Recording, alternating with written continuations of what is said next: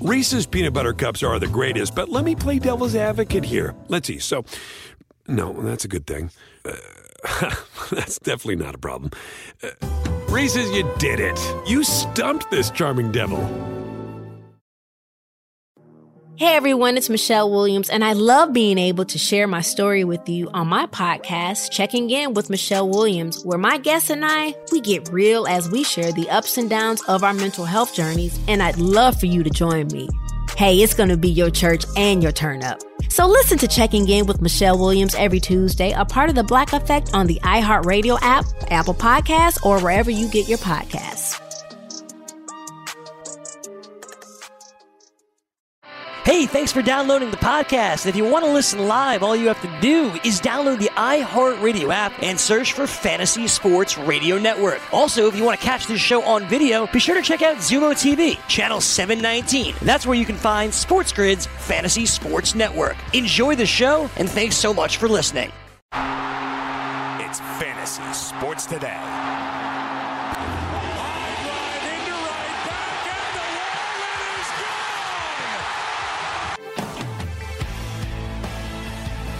Welcome back to Fantasy Sports Today, hour two, live on Sports Grid. I am Frank Stampfl, and you see Craig Mish. He is live from Roger Dean Chevrolet Stadium at the Yankees Marlins game there out at spring training. Craig Mish, how you doing, buddy? How's everything? I'm doing well, doing well. We're uh, sobering up here a little bit for the second hour. sobering up here for the second hour. And I just saw some uh, breaking news. I don't know how serious it is as of now. It might have happened, you know, right behind you there on the field. Zach Britton's live batting pra- practice session ended early Wednesday. Uh, after he was struck in the chest or right arm area by a line drive. Brian Hoch of MLB.com reports. So there you go. You're out at a Yankees spring training, uh, Yankee spring training game with the with the Miami Marlins, and something that potentially might have happened right there. Zach Britton struck with a line drive. You can't make this stuff up, Craig. It seems like the injuries are never ending when it comes to the New York Yankees right now. Yeah, I think that may have been in Tampa, Frank. I'm not positive, but uh, I didn't see anything that happen out here. You're the All drunk right, so one. something to pay attention to. yeah, maybe. Who knows? I mean, we do have a few bars here at the FanDuel Sportsbook over at the Meadowlands. So, uh, you know, what happens between the breaks is uh, between me and producer Danny Okers. I'm going to, you know, kind of. Uh, just going to leave it there. I'll leave it there for now. Uh, Michael Conforto, yesterday we found out dealing with the oblique injury. That is confirmed, Craig. Uh, and this came according to MLB Injury Guru on Twitter that the average oblique strain lasted 49 days on the injured list last year, so it, it seems obvious that Conforto is not going to be ready for opening day. And we right. might be looking at a lengthy absence here, potentially late April, early May. I guess early on in the season, you can expect some uh, Jake Marisnick, some Dom Smith potentially in right field. They could platoon those two batters, uh, but it seems like Michael Conforto, uh, at least in the early part of the season, we're not going to have any of him from a fantasy baseball perspective, Craig. Yeah, I, I mean, the, the, really good indication, I think, especially for deeper leagues like uh, 50 round leagues, uh, NFBC format, NL only leagues, uh, I think that the guy that we have to be paying attention to just to see if he has a pulse is Yoenis Cespedes, because you would guess that if there's anything left with the guy, he's forced now into a situation, Frank, that he would have to play. And if he doesn't, doesn't in the next couple of weeks, you don't need to draft this guy at all. They need him right now, and if he can't play, the ghost of Yoenis Cespedes. Let's see what he's got left in the tank. Let's also see what Dan Strafford has in the tank with a news update coming up right now on Sports Grid.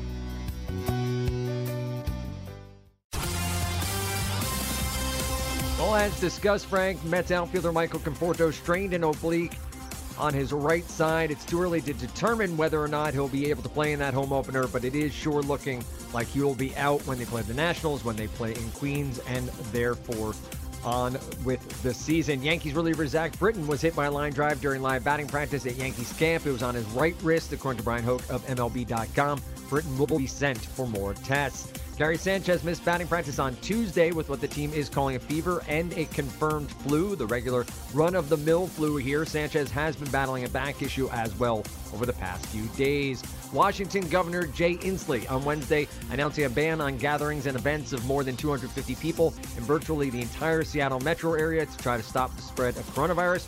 What does that have to do with sports? Well, Evan Drellich of The Athletic reports that the Mariners may play their season opening series against the Rangers in Peoria, Arizona. More coronavirus news, according to a report from Adrian Wojnarowski. The NBA's Board of Governors prepares to confer with the Commissioner's office on Wednesday at some point in a critical conference call, according to Wojnarowski, on the coronavirus crisis. One scenario introduced into the league's conversation involves moving some games to NBA cities that have yet to suffer outbreaks. In the NBA tonight, we have some good games on tap with some potential to shake up the playoff picture. The Jazz are at the Thunder, Oklahoma City minus two, 217 and a half over under. The Nuggets are at the Mavericks, Denver minus two on the road here, 218 over under in that one. In college basketball, March Madness is upon us, but we're going to see a lot of games in front of no fans. The Ivy League canceled their postseason basketball tournaments. The Mid American Conference announcing on Tuesday that they would have a restricted attendance policy for both their men's and women's postseason tournaments in Cleveland, closing both events to the general public. I'm Dan Strafford, and this has been your Sports Grid News Update. All right, thank you, Dan Strafford, as always, for the Sports Grid News update here on Fantasy Sports Today. And you heard an update on the coronavirus there from Dan Strafford as well. And Craig, I don't know if you saw this, but uh, Tout Wars, obviously, you know, we they do every single year in New York City a ton of live auctions and drafts. They have actually canceled all of the live events for this upcoming weekend. And I understand it was a tough decision for everybody to come to. And look, if I'm being honest, I'm bummed out because it's my first year in Tout Wars, and I was looking forward to you know meeting everybody. But I understand, you know, that there are, you know, I understand both sides of the situation here. They want to take the proper precautions, and I think it makes a ton of sense, obviously. But if I am being honest, I'm a little bummed out because it was my first year competing, a live auction is obviously much better with everybody in the room with the auctioneer rather than it being online. But uh, I think that these are the proper precautions that should be taken. Uh, and, and if anyone was planning on coming out to Foley's this Friday or meeting up for Tout Wars, uh, the live events will not be happening. So uh, just giving a heads up there. Uh, Craig, do you think this was, I mean, it's probably the right decision, obviously, with everything going on. Yeah, and, and I and I can understand being bummed out about it, but I mean, you know, it's interesting. You know, there were some comments going back and forth about what should be done and what shouldn't be done. But the bottom line is, is that if you have a family and you are married and you have kids, there's no possible way that you are going to sit down and have that conversation with your wife and say, "Hey, there is only a one percent chance I may die. Let me go do this fantasy draft." This just doesn't even enter into the equation and it was really funny not funny but seeing some of the comments that were going back and forth like oh like it could be okay and there's a really small chance that anything will happen. I mean that's just ridiculous frank. They needed to cancel this. They honestly should have canceled it even you know before the week started. Uh, but i guess they were holding out some hope and now i guess some of the people who are participating are still talking about hey we can still meet up. We're still debating going. Like let me give you some advice. Stay home. What is wrong with you people like, I mean, I, I just I, I, don't get it at all. They'll do the drafts online. It's one bleeping year. It'll be fine next year. Everyone will be back. Fantasy baseball is not going away. But I mean, it, it, it, I very rarely get involved in emails and threads and Twitter beefs and conversation. I, I was close to saying like, you guys need to like really get a grip on what this is. Like, it is fantasy baseball, and this is coming from the guy that's hosting a fantasy baseball show every day for two hours, there are a lot bigger things to worry about. And even if there is less than a 1% chance of anything even happening to you, just just eliminate that from even the conversation. And Frank, I mean, I, I understand you're bummed out, but like you would not be bummed out with your wife sitting in a room and your two kids and wondering if daddy's going to come home after bidding on Aaron Civale. Like, please, like, get a grip. Like, needed to be canceled. That's it. No, I agree with you 100%. You know, that's why I said, you know, look, I'm bummed out, but I understand the severity of the situation. And look, I don't have uh, a family, kids of my own. Like, obviously, I have like parents and stuff. I don't live in the basement anymore. I finally got out of there. I'm happy that we've established that here. On What's up? I think your parents still want you alive after after bidding on uh, Spencer yes, Turnbull. I'm not sure. I think they'd rather you be alive than you have Spencer Turnbull at two dollars. Not positive but we can ask. Yeah.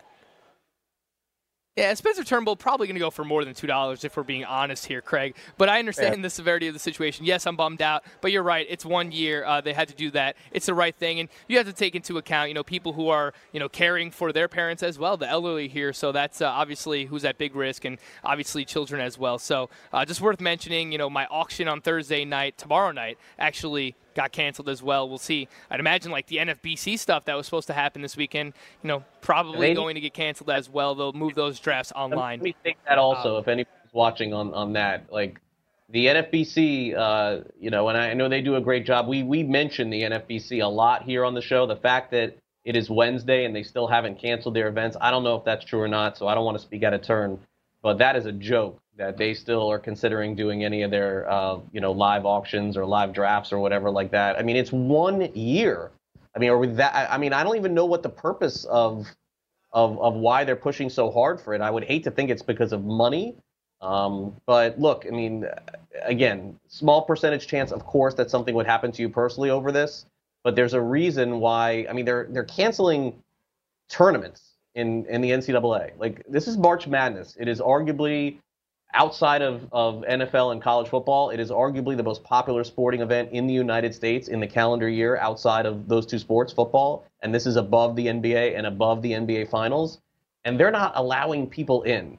And we're trying to push people to go into the heart of New York City for fantasy drafts. It just, I, am sorry. I just, I, I don't get this one at all. And you know what? If I was in your shoes, Frank, or if this was 10, 20 years ago and I didn't have kids and it didn't really, you know, and I just was like, all, all that mattered to me was my fantasy team. I get it and I understand it. I probably would a little bit differently about it. And I would say, oh, you know, it's cool. And plus, now, by the way, you also live closer to New York City than a lot of other people, but you should never be asked to get on a plane right now and even with the smallest risk possible, uh, be asked to do a bleeping fantasy draft. Like, do it online. It's one year. We're going to have a billion years of drafting in fantasy. I don't know. It's just crazy to me.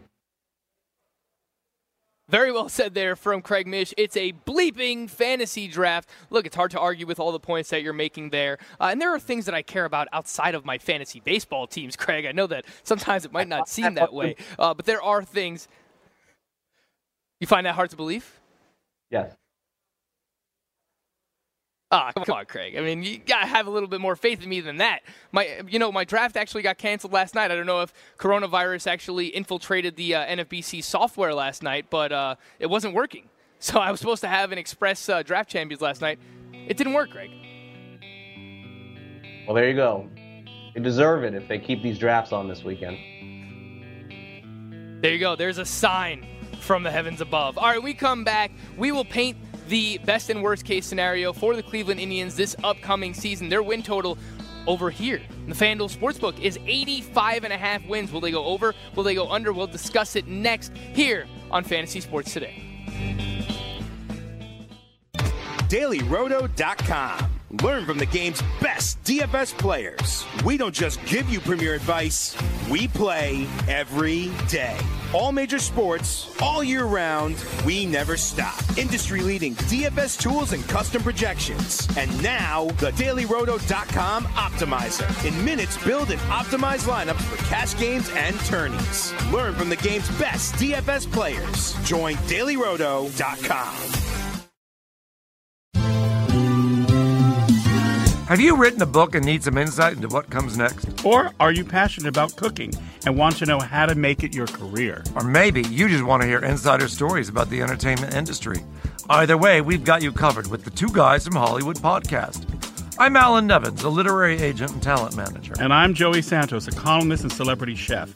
And on our podcast, Two Guys from Hollywood, we bring our expertise to the table with, of course, delicious cocktails and all kinds of recipes for you to try at home. So grab a drink and join us. We've got a wide range of celebrity guests and Hollywood insiders to discuss pop culture, publishing, and entertainment. And we'll provide you with an unfiltered and sometimes brutally honest show about Hollywood. As we like to say, we don't dish, we serve. Listen and follow Two Guys from Hollywood on the iHeartRadio app, Apple Podcasts, or wherever you listen to podcasts. We'll talk at you soon.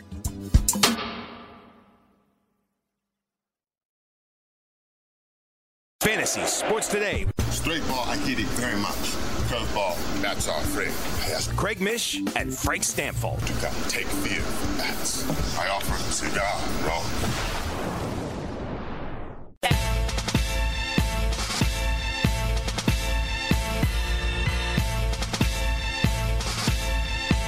All right, we're back here on Fantasy Sports today. I am Frank Stampfl, live from the FanDuel Sportsbook at the Meadowlands, and the over/under for the Cleveland Indians this season is 85 and a half wins. Can they go over that number? We're going to try and figure that out right now when we paint the best and worst case scenario for the Indians this upcoming season. Obviously, the Twins uh, were the best in the American League Central last year. They have the Bomba squad, a great lineup. Can the pitching staff get it done for the Twins? The White Sox, a lot of people expect to take that next step. Are they actually going to be able to do that? Uh, the Kansas City Royals and Detroit Tigers, well, you go back on demand and see what we said about the Kansas City Royals and Detroit Tigers. Of course, Craig Mish is joining us live from Roger Dean Chevrolet Stadium. He's there for the Yankees versus Marlins game later on today, but still here on Fantasy Sports today to help preview the Cleveland Indians. So, Craig, I will allow you to lead us off here and paint the best case scenario for the Indians here in 2020. All right, Frank, we'll keep it uh, very easy here. Well, uh, first of all, there's no question that the Indians' rotation is very strong at the top. The question is, are they strong in the middle and the back? And so those two names of Aaron Civale and Zach Plesac, those two pitchers, I think have to make 20 starts apiece, and they have to be serviceable in order for them to be above 500 and to, for them to get to 87, 88 wins. The outfield also has to be serviceable. This can't be a complete disaster the Indians keep finding themselves in this position where they, they're trying to figure it out. They tried with Puig. Now they got Greg Allen out there. We mentioned Zim, uh, Bradley Zimmer in the past. Now they have Franmil Reyes. I mean, I mean, what are they doing in the outfield? That thing has got to get sorted out. Since they lost Michael Brantley, there really hasn't been anybody that's been consistent out there. That has got to be the case this season. They need to get at least two out of those three outfielders right. And then finally, the other thing that is really key for them to get above that 85 win mark is that Kansas City and Detroit must be awful. Those two teams have got to be bad. They play them 36 times. They've got to win 25 of those games. If that happens, the Indians will get above that 85 win mark. But if Kansas City and Detroit are improved, that's going to be a big problem for them. Cleveland has been able to feast on that central. The White Sox, the Royals, and of course the Tigers. They haven't been good over the last five years. That's about to change. Yeah, I agree with that. Look, it comes down to, you know, how how much do the White Sox progress this upcoming season? I think they'll be the biggest test to the Cleveland Indians here in this division as well. Look, this is a number at 85 and a half that the Indians have gone over in four straight seasons. They have been the class of this division in the American League Central, but you know, they're a little bit different now. No more uh, no more Corey Kluber, obviously. How healthy is Carlos Carrasco going to be? Um, is Francisco Lindor someone who will remain with the team for the entire season? That's something we all have to pay attention to. All right, the best case scenario, let's start this off here. Speaking of Francisco Lindor, I think for them to go over this number, they are going to need him to remain with the team for the entirety of the season. And he just has a massive showing in a contract year 290 plus batting average. He approaches a 30 30 season, 30 home runs, 30 stolen bases. The talent is there. You know, one of the most fun players to watch in the league, both offensively and defensively. That is Francisco Lindor. Uh, if they start to fall out of things and they wind up trading him, obviously that would hurt their ability to go over this number. But if Lindor does remain with the team. Maybe they figure out this contract extension as well. Um, I think that is paramount for the Indians to go over this number here at 85 and a half. Also paramount is somebody stepping up in the middle of the lineup outside of Lindor and outside of Jose Ramirez. And to me, that name is Franmil Reyes. And I think if he can hit 40 to 45 home runs, potentially lead the American League in that category, I think that that will go a long ways for their offense. Obviously, coming over from the San Diego Padres last year, he struggled some in, in his first stint here in the American League. But, you know, having the ability to play designated hitter consistently, you know, maybe keep his legs fresh, I think that's something that can help Franmil Reyes as he adjusts more so to the American League here uh, in his second season with the Cleveland Indians. Carlos Carrasco, Cookie Strong. Obviously, we're all rooting for the guy to get back on the mound and to be healthy and get past leukemia uh, as he has done so far. Uh, but he stays healthy and pitches 25 plus starts this year with a 3.75 ERA or better, over a strikeout per inning, and we really kind of see that vintage Carlos Carrasco. I think that'll go a long way for the Indians to compete in the American League Central once again. Uh, and I think, look, if the Minnesota Twins suffer from some injuries, Josh Donaldson has dealt with some stuff the past couple years. He's dealt with a calf injury. Reminder they're playing in the cold weather early on in the season out there in Minnesota. Who's to say that Josh Donaldson doesn't go out there and winds up cramping up a little bit? Nelson Cruz, in his advanced age, has been known to miss time as well. So I think, you know, some injuries strike the Twins. The White Sox do not take that next step that many people expect them to. And obviously, as Craig alluded to, the Tigers and the Royals are really, again, the bottom feeders here in the American League Central. If all those things happen, I think the Indians could potentially win 90 to 95 games and win the American League Central as well. But there are two sides to every coin, Craig. So we have painted the best case scenario for Cleveland. What is the worst case scenario this upcoming season? Well, I, I think that you illustrated it very well, and, and, the opposite of Lindor having a great season would be him not having uh, a, a five war, a six war season being traded in July. I think that's the first part of the equation that you have to consider. If they move Lindor, um, this team is not winning more than 85 games. He is, uh, you know, one of the MVPs of the league, best player on the Indians by far, and uh, and he's a game changer both, you know, offensively and defensively. So if they end up moving him, that would push them under. Also, uh, Clevinger, while the reports are really good, I think that Clevinger's got to make 25 starts. I think that that's a big part of this. And if he's not healthy for the full season or he has any kind of setback in the next couple of weeks, I think that this would push them below as well. And then, uh, you know, listen, we really don't know what Shane Bieber can do at the top of a rotation. It's always been Kluber or Carrasco or Clevinger or someone else. They're asking a lot of Bieber. They're asking him to make 30 to 35 starts, throw 240 innings, strike out 300 guys. What if he's not an ace? I mean, what if that just happens this year? What if Bieber looks more like a two or a three? They're counting. They're they're putting a lot on him. I think to start the season too. So uh, if he's not, I think that that could cause an issue as well. Um, that being said, for me, after looking at all of the elements, both positive and negative, uh, I'm going to go over on the Indians this year. I do think that this is the final time I'll probably end up doing that. I think they get close to 90 wins. I think there's still enough talent there. And look, the bottom line is in baseball, with all of these pitchers getting hurt, at least for now, the Indians seem like they have a very strong rotation. So uh, 88 wins for me with the Indians, and I'll go over on this one, Frank. I think that makes a lot of sense this upcoming season with the Cleveland Indians. And, you know, I'll paint my worst case scenario for this team. And again, I think it starts at the top of the rotation. You spoke about this a little bit here, Craig, but Shane Bieber regresses back closer to his 2018 form rather than his 2019. The one thing that gives me pause when it comes to Shane Bieber is the hard contact rate. Look at it over on Fangraphs. The guy's consistently allowed over 40% hard contact. There is not much margin for error here if the command takes a little bit of a step back, if he doesn't get as many strikeouts, uh, you know, if, if uh, hitters are putting the ball in play more, they obviously make very hard contact, then bad things are going to happen. And I could see that happening for Bieber this upcoming season. Look, I have loved Shane Bieber since he made his debut. The guy has had phenomenal minor league numbers, really good command. I think he has great uh, plus secondary pitches. The fastball, not really that great, you know, 92 miles per hour, uh, but he commands it really well, has the good slider, has the good curve, and he apparently has worked really hard on the changeup in the offseason season. But look, I think you're paying a big price for him in fantasy right now in the second round, and there is a margin for error there that is very slim given the hard contact that he does allow. So it's something that I do worry about. Mike Clevinger as well. I mean, if he makes less than 20 starts this year, then things are probably not going well for the Cleveland Indians. That means that we're going to see more of guys like Adam Plutko, Zach Plesac. Uh, you know, can Plesac keep up with what he did last season as well. I think you're allowed to be skeptical, and you should be this upcoming season here heading into 2020. What happens if, and look, I don't even want to talk about this as a possibility because I love Franmil Reyes, the Franimal out there in Cleveland. But what if the strikeouts become too big of an issue, right? I mean, this guy strikes out 28, 29% of the time. What if he doesn't adjust well to American League pitching and, you know, being an everyday designated hitter?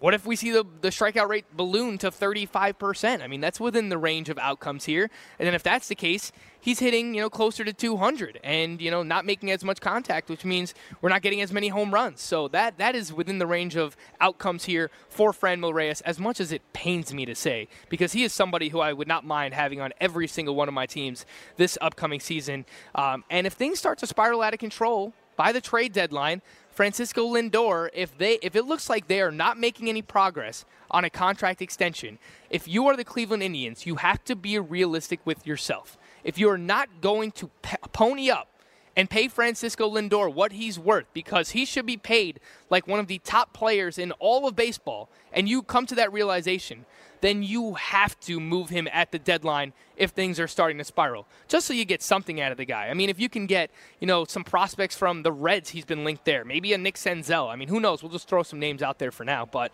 uh, you have to be realistic with yourselves if you're the Cleveland Indians. Uh, and obviously, if he's not with the team for the final two and a half months of the season, that's going to hurt their ability to go over this win total. Uh, and look, I personally think that the White Sox do take that next step, Craig. And I think the Twins are also really good. I trust the lineup there. I like the addition of Kenta Maeda uh, for the pitching staff. I think Jose Berrios has the ability to take the next step. I'm not sure that he's going to be able to do it, but I think that there are a lot of things in place for the Twins and the White Sox to really uh, compete at the top here. Um, and I think that's the worst case scenario for the Cleveland Indians here. And, and, I worry about it. This is probably a stay away for me. I think it's a really, really good number at 85 and a half. But I'm actually leaning under here, Craig Mish. All right. Well, look, I mean, we have an opinion on all of these.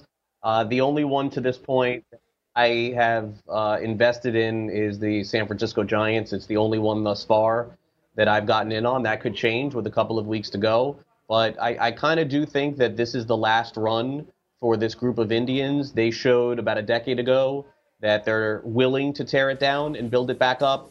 And I think that's going to have to happen uh, with Cleveland, given the fact that the two teams that are below them are also rebuilding. But I think for one more year, I can put them over their win total, and and then next year, I think this team's going to look a lot different. All right, there you go. The best and worst case scenario for the Indians. Craig is going over their win total. I'm going slightly under. When we come back, we'll talk about Craig's RazzSlam team, which is a best ball format. We'll do that here on Fantasy Sports Today.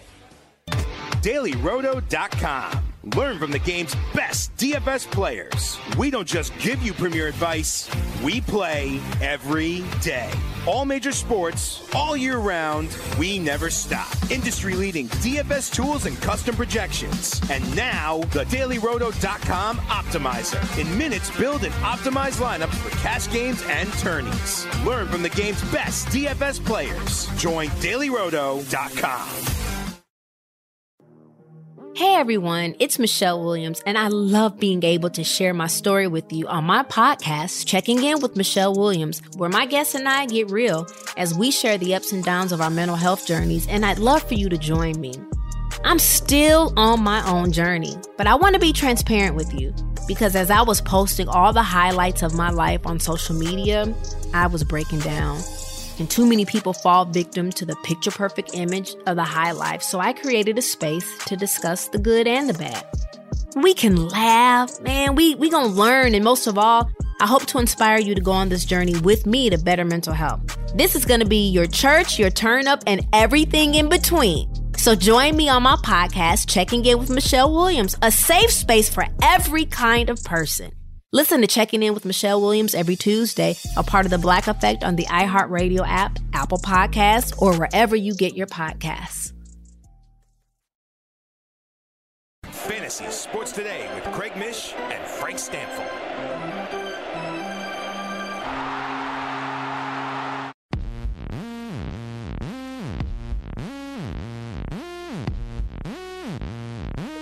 Welcome back to Fantasy Sports Today. I am Frank Stampfl, joined by Craig Mish, who is live from Roger Dean Chevrolet Stadium. Coming up at about 1 p.m. Eastern Time, the Marlins will take on the New York Yankees. It's Deivi Garcia going up against Sandy Alcantara, and Craig Mish will be there to watch the game live and cover the game. And then, of course, he will bring us inter- an interview from Mike Ford that he conducted. We'll have that for you tomorrow here on Fantasy Sports Today. But, Craig, I know you wanted the opportunity to break down your RazzSlam draft, which is a best ball format, uh, which we don't really talk much about here on the show, but maybe we could get more into it here. Uh, best ball format is obviously uh, an optimal scoring lineup where you don't have to set your lineup just the best, the highest scorers are automatically entered into your lineup each and every week. So this is a points league more than a roto format. Uh, and Craig, I will now hand you over the, the host duties uh, that you obviously perform so well in. So here you go. Let's go with the, your our, your um, your RazzSlam team here. Uh, break it down for me here, Craig Mish.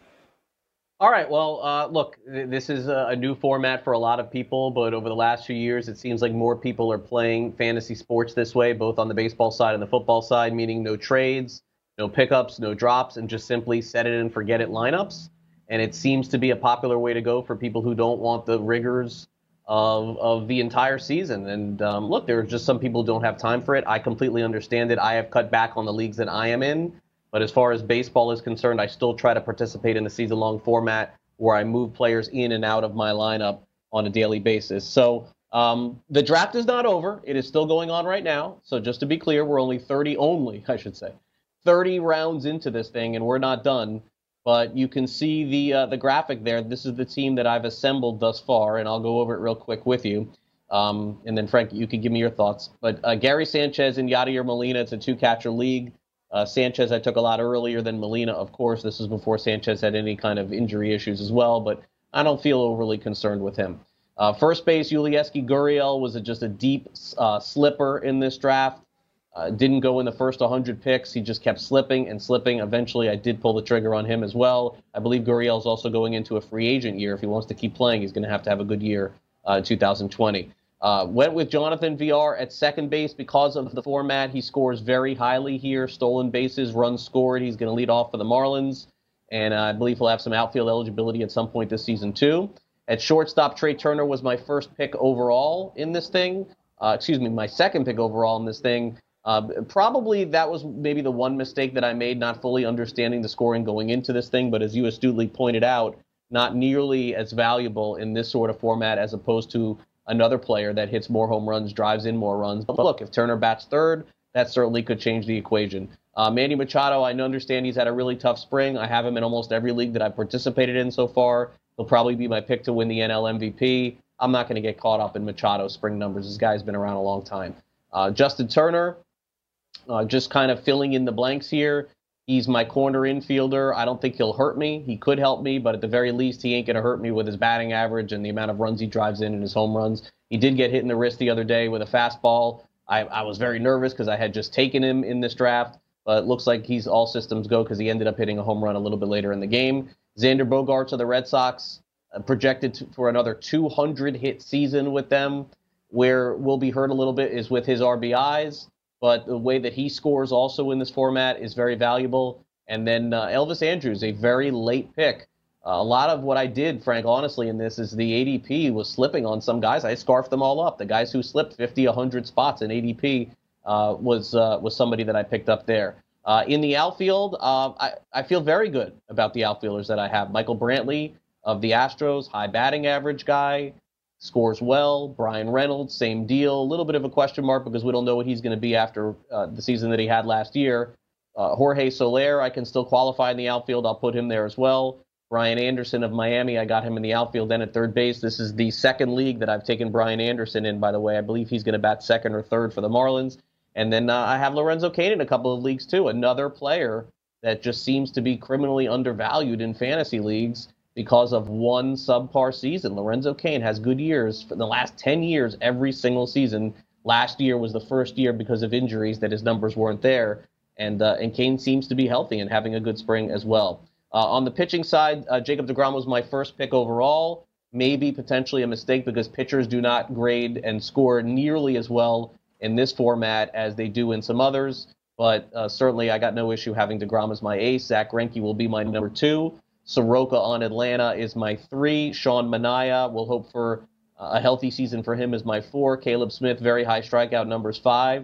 Garrett Richards was somebody that I had in the queue for a few rounds, just waiting and waiting and waiting. I couldn't wait anymore. I ended up picking him up. I think if Richards is healthy, and again, big if, but if he is healthy, I think he could be the third best pitcher on my team this year. So I really like Garrett Richards there. Kwang Hyun Kim, I want him in every draft possible. He's the number five starter on the Cardinals. He has looked lights out in the spring.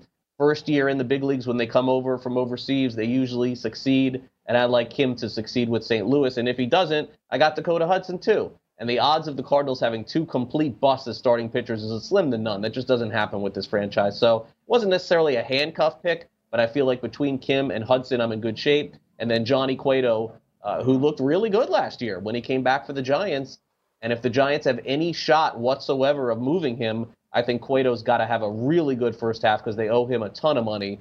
Um, look, Cueto, once upon a time, a Cy Young type award winner. We'll see if he can give me 20 good starts this season. And of course, I would understand if people are doubt uh, skeptical on that, and the wins are going to be very hard to come by. As far as the bench, uh, Kolten Wong was some, was my first bench player actually that I took. Wong's going to lead off for the Cardinals this year, so maybe 20 stolen bases, 150, 160 hits. He'll be a backup second baseman slash middle infielder for me. Kole Calhoun of the Diamondbacks was one of those ADP slippers that after two or three rounds of not seeing him go, I ended up picking him up. Renato Nunez, I think at this point, is locked into a spot with Baltimore. There was some question because of a lot of the swing and miss that he had last year. If he didn't maintain his home run pace, would he lose his gig? Well, if Trey Mancini ain't in the lineup, they're going to need Renato Nunez batting in the middle of the lineup, so I scooped him up as well. Uh, I tip my cap to you on Miguel Andujar. I moved him up quite a bit in ADP after LABR. Saw him still available on the board. I don't love the fact that he's only uh, eligible at utility, but hopefully that changes in this format over the first couple weeks of the season. Uh, Nick Solak on Texas. Of course, the injury to Willie Calhoun is crucial. I think Solak's going to play somewhere this year, unless the Rangers end up signing Puig or they end up signing uh, Scooter Gennett or somebody else. Uh, right now, uh, Solak is penciled in to start and play every single day. I have Nico Hoerner, several shares of him in fantasy leagues. I, I suppose he's the starting shortstop for the Chicago Cubs. If he hits, he's going to stick. There's no one else there. So he'll be my middle infielder, maybe somebody that I'll need at some point during the season. And then Justin Smoak. Look, a lot of the left-handed batters, Frank, that have gone uh, to Milwaukee, whether it's been Eric Thames or Christian Yelich, they've been able to take advantage of that ballpark in Milwaukee at Miller Park. So if Justin Smoak has anything left, 250, 20 home runs in the 30th round, he was my most recent pick. Fine with me. Uh, he could be my third first baseman or my uh, backup first baseman. So uh, Frank, that's where we stand right now. I still have 20 rounds to go. I believe I took Marco Gonzalez uh, about an hour ago, so I'll just throw him into the end of my pitching staff. What do you think so far? I think you're doing a great job so far, uh, mainly because you have a few players that I also have on my RazzSlam team. I also have Yadier Molina, I have Nick Solak, I have Zack Greinke as well. Uh, but I like the fact that you went with a ton of starting pitchers because while you know, closers can rack up saves in this format, and saves are worth a decent amount of points in, in the best ball format. There's so much volatility with closers that, I mean, we spoke about this before when we did the closer preview. How long is even the best closer? going to be the closer of their team if they start to struggle. So, especially in a league like this where it's optimal scoring format, and I believe we only have like two FAAB periods throughout the course of the entire season, you need players who are going to give you points. And of course, there's an opportunity, there's a chance that starting pitchers can get hurt as well and not earn you points. But they're a little bit more safe, I would say, uh, than the closers in this format. So I'm with you. I think that that's a really smart strategy. I don't have a single closer yet on my team, and I've already made uh, nine pitcher picks uh, without a closer. How far are you into your draft? Because I'm only in round 23. I feel like my draft is moving at a snail's pace. Yeah, we're in the 30th round. The, the people in this league have been really good about it, and um, you know, the clock is now down actually to two hours. I don't know if that was intentional, but it's now down to two hours, I guess, after 30 rounds. So you got to make your picks a lot faster. And I'm not adverse, by the way, to taking closers in this draft. As a matter of fact, uh, I have a few in my queue that I'm potentially going to take. But it, again, is more of sitting in the eighth inning. Maybe they could end up being the ninth inning guy. Uh, that's the direction that I want to go with it because – to me, as you mentioned, if you're not getting a reliable guy, and by the way, there's only a handful of them, I just I think you're throwing away picks in this format. If you end up having like last year, a good example of like Jose Leclerc, who would have gone in the first 20 rounds. What was Jose Leclerc worth in this fantasy format last year after he lost his gig? I know he got it back at the end, but he was a very disappointing player. So uh, I'm not going down that road. And for me, um, so far so good. I feel pretty good about it. And again, um, you know, now that I've been starting to do this is my third draft. It's interesting that I have a couple of, of players that are now on all three of my teams. I don't try to do that too often, and I try to pivot some, but I do, especially in the mid to later rounds, have some of the same players. Yeah, Manny Machado is the name that I keep seeing pop up for you there, Craig. And you said, you know, you might uh, you might bet on him to win the National League MVP. You could probably get him at some solid odds right now. Um, so yeah, I look that's something I could get behind. I, I, I like buying the dip on Manny Machado last year, a borderline first round pick. Uh, I like getting him this upcoming season as well. All right, that is Craig Mish. He is out there at Roger Dean Chevrolet Stadium, uh, getting ready for the Yankees versus Marlins. Uh, Craig, I did notice that you have two Marlins on your team, and with that that, I'll leave you with you're a homer. Yeah, well, you know, got to have a couple of guys who you believe in. It's a team that I cover. Um, you know, two out of 40, I don't think is a lot, honestly, Frank. But you want to call it that, call it that. I almost took Brandon Kintzler. I didn't do it. Ah, he almost did it. He almost pulled the trigger. But I do want to thank you, Craig, for joining us here on the show today. Again, Craig will be back again tomorrow. We'll have some. Uh, we'll have an interview from Mike Ford as part of our Yankees preview here on Fantasy Sports today as well. All right, when we come back, I have an update on Paul Goldschmidt that's interesting, and I'll also talk about the quality start here on Fantasy Sports today. DailyRoto.com. Learn from the game's best DFS players. We don't just give you premier advice, we play every day. All major sports, all year round, we never stop. Industry leading DFS tools and custom projections. And now, the DailyRoto.com Optimizer. In minutes, build and optimize lineups for cash games and tourneys. Learn from the game's best DFS players. Join DailyRoto.com. Fantasy Sports Today with Craig Mish and Frank Stampfl.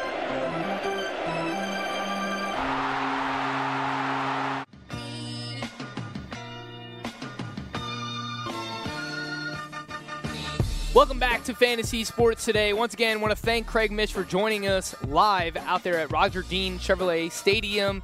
The Marlins and Yankees first pitch in about 15 minutes from now. We'll have an opportunity to watch Deivi Garcia go up against Sandy Alcantara. Really fun whenever Craig has the opportunity to broadcast live from the ballpark. Again, not something you're going to see on any other fantasy show around the nation. You're only going to find that here on Fantasy Sports Today, of course, with our own Craig Mish. I want to update you on something that's going on regarding the NBA right now. And, you know, a tweet sent out from Marc Stein last night that reminded us the NBA has scheduled a conference call for Thursday. So, you know, look, things are progressing right now in terms of the coronavirus, and it's very serious. We don't want to make light of the situation. And, you know, professional sports organizations are trying to figure out ha- how to handle this right now. We've heard about multiple uh, conference tournaments in college basketball already being canceled, people playing without fans in the stands, uh, and obviously the NBA is the next league that is looking to figure out what to do. Uh, all 30 NBA GMs will be on this call tomorrow afternoon uh, in the NBA to figure out what is their what is the plan to move forward uh, in terms of the NBA. Are they going to play uh, games with no fans? Are they going to postpone? you know some of the games right now? Are we going to maybe take a couple of weeks off and you know see what happens here uh, with obviously everything that's going on regarding the coronavirus? So just an update for you there uh, that hopefully we'll find out soon what's going on with all of the professional sports organizations. We'll probably have to find out after that, you know, what happens with baseball opening day. 15 days away. I mean, this is obviously a huge situation, so uh, something that we'll have to watch closely and, and see ultimately how it plays out. Uh, something that I did want to touch on before I, I, jump into the quality start and whether or not we should play with the quality start rather than the win in fantasy baseball is Paul Goldschmidt is dealing with an elbow injury. Obviously, the first baseman of the St. Louis Cardinals, someone who Craig Mish has had the opportunity to speak to already as well, um, was expecting expecting a bounce back year out of Paul Goldschmidt, his second season with the St. Louis Cardinals. According to Cardinals manager Mike Shildt. uh, he said today that Goldschmidt is having right elbow soreness and will be will be out of the lineup at least a couple of days. Obviously, lots of drafts coming up, a lot of auctions coming up this weekend from a fantasy baseball perspective. How much is this going to impact the draft stock, the price of a Paul Goldschmidt? What is his AAV going to look like in an auction now as well? Uh, things to pay attention to here.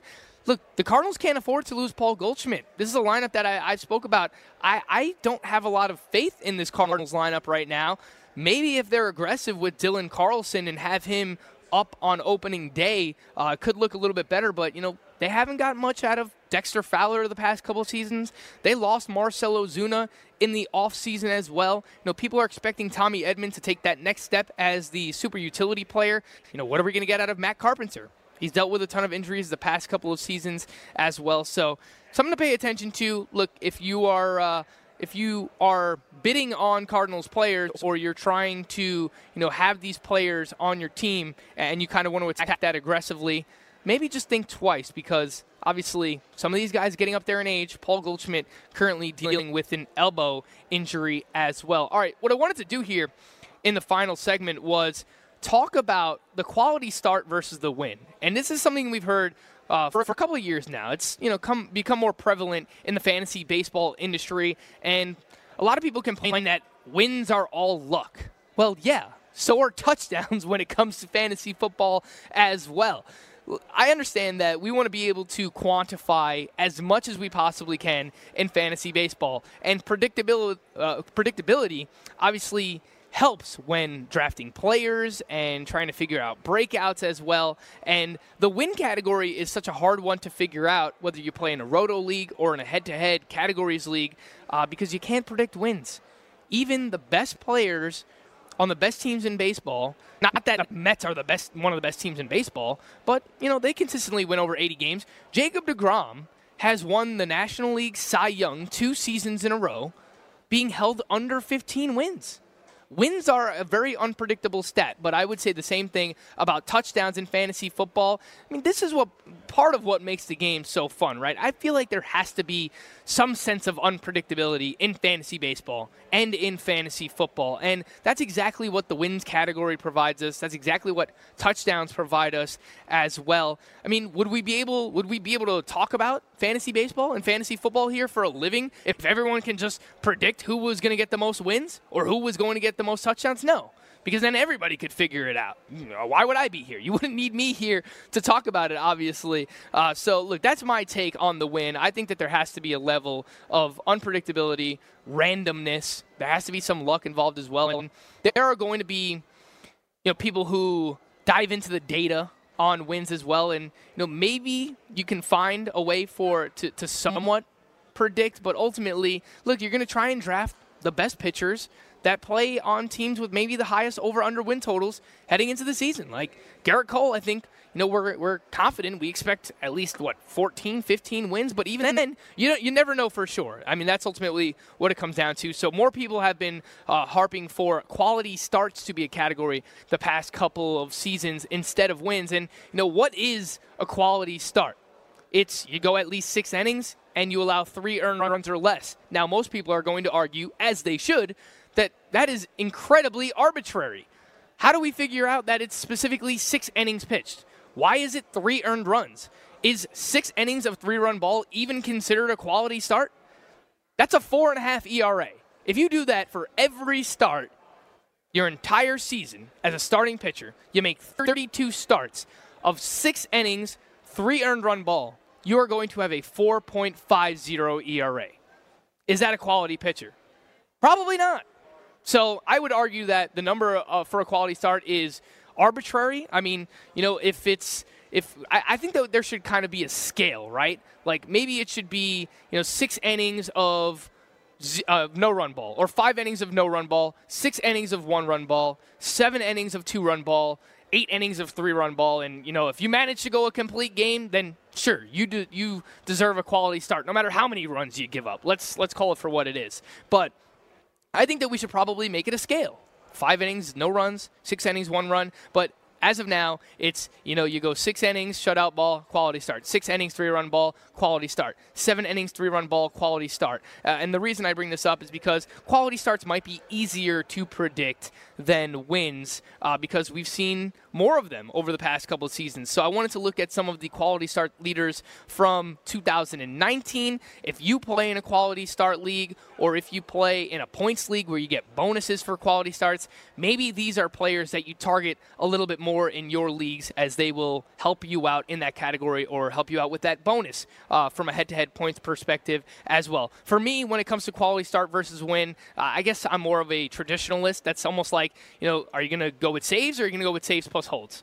I mean, I don't think we really need to change it. I think the volatility of the closer position and the saves category is what makes the game so fun, right? Yes, we complain about it here on the show, but that's part of the fun of fantasy baseball and what makes the game interesting. All right, so last year in 2019, the leaders in terms of quality starts, Justin Verlander, no surprise, 26 quality starts last year, had the 2.58 ERA. Gerrit Cole, his teammate at the time, not anymore, now with the New York Yankees, 26 quality starts as well. Uh, Gerrit Cole still going in the first round of drafts, rightfully so. Justin Verlander dealing with the lat injury, likely dropping down into the third round, I would say, is a fair time to take a shot on Justin Verlander. Nobody really knows. A couple of years ago, he dealt with, I believe it was a lat tricep injury as well, um, and he pitched around 150, 155 innings. So maybe that's something you can expect from Verlander this upcoming season. Shane Bieber, we spoke about him a ton on today's show. 24 quality starts last year, and he's someone that even if he regresses a little bit, I still think he is going to give you a ton of quality starts. He gives you the volume. He goes deep into games. Um, the, the pitch count doesn't rise all that quickly for Shane Bieber because he has really good command. Um, he he gets outs very quickly in terms of you know not letting the pitch count rise up. Uh, he has good command, so he's not throwing too many balls as well. So I think Shane Bieber is someone who's going to give you volume, go deeper into games, and someone who you can rely on for quality starts. Maybe a name that you won't realize is this high on the list. Zack Greinke. 24 quality starts last year. He was tied for third in all of baseball with Shane Bieber. And Zack Greinke is someone who is criminally undervalued every single year for fantasy baseball. Well, this is the year. Zack Greinke's 36, 37 years old, whatever it is. He's got to fall off this year, right? I'm not so sure. I don't mind Zack Greinke this year, where he's going you know, fourth, fifth round range, someone who's going to help you uh, with quality starts as well. Pitches for a really good team as well if you're trying to chase those wins with the Houston Astros. Uh, but just I'll round out a few more names here if you play in a quality start league or if you want to target these guys in your head to head points league. Patrick Corbin last year, 24. Jacob DeGrom, 23. Hyun-jin Ryu, 22. Strasburg, 22. Clayton Kershaw, 22. And the one that stands out to me, Jose Berrios, 21 quality starts last year. I think he's someone who gets the boost in this format. All right, before we end the show, let's end it with a little bit of exit velocity like we do every day here on Fantasy Sports Today. I feel the need, the need for speed. Ow! Exit velocity. Nice velocity. All right, Rob Gronkowski is joining the WWE. I got to jump back into this. I don't mind Rob Gronkowski maybe following his dream of being a WWE wrestler, but for me, it's WWE, don't mess this up. Please don't have Gronk just come in and squash everybody. Don't put him up against young talent that you've been trying to develop for years. Don't have Gronk come in and beat the Fiend Bray Wyatt in a you know less than five minute match like you have done with Goldberg in the past. I have no problem with Gronk following your following his dreams. Everybody out there, follow your dreams. That's my advice to you.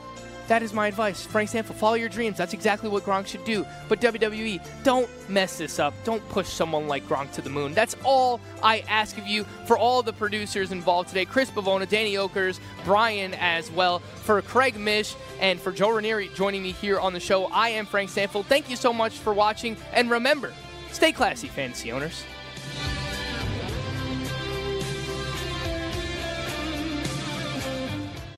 DailyRoto.com. Learn from the game's best DFS players. We don't just give you premier advice, we play every day.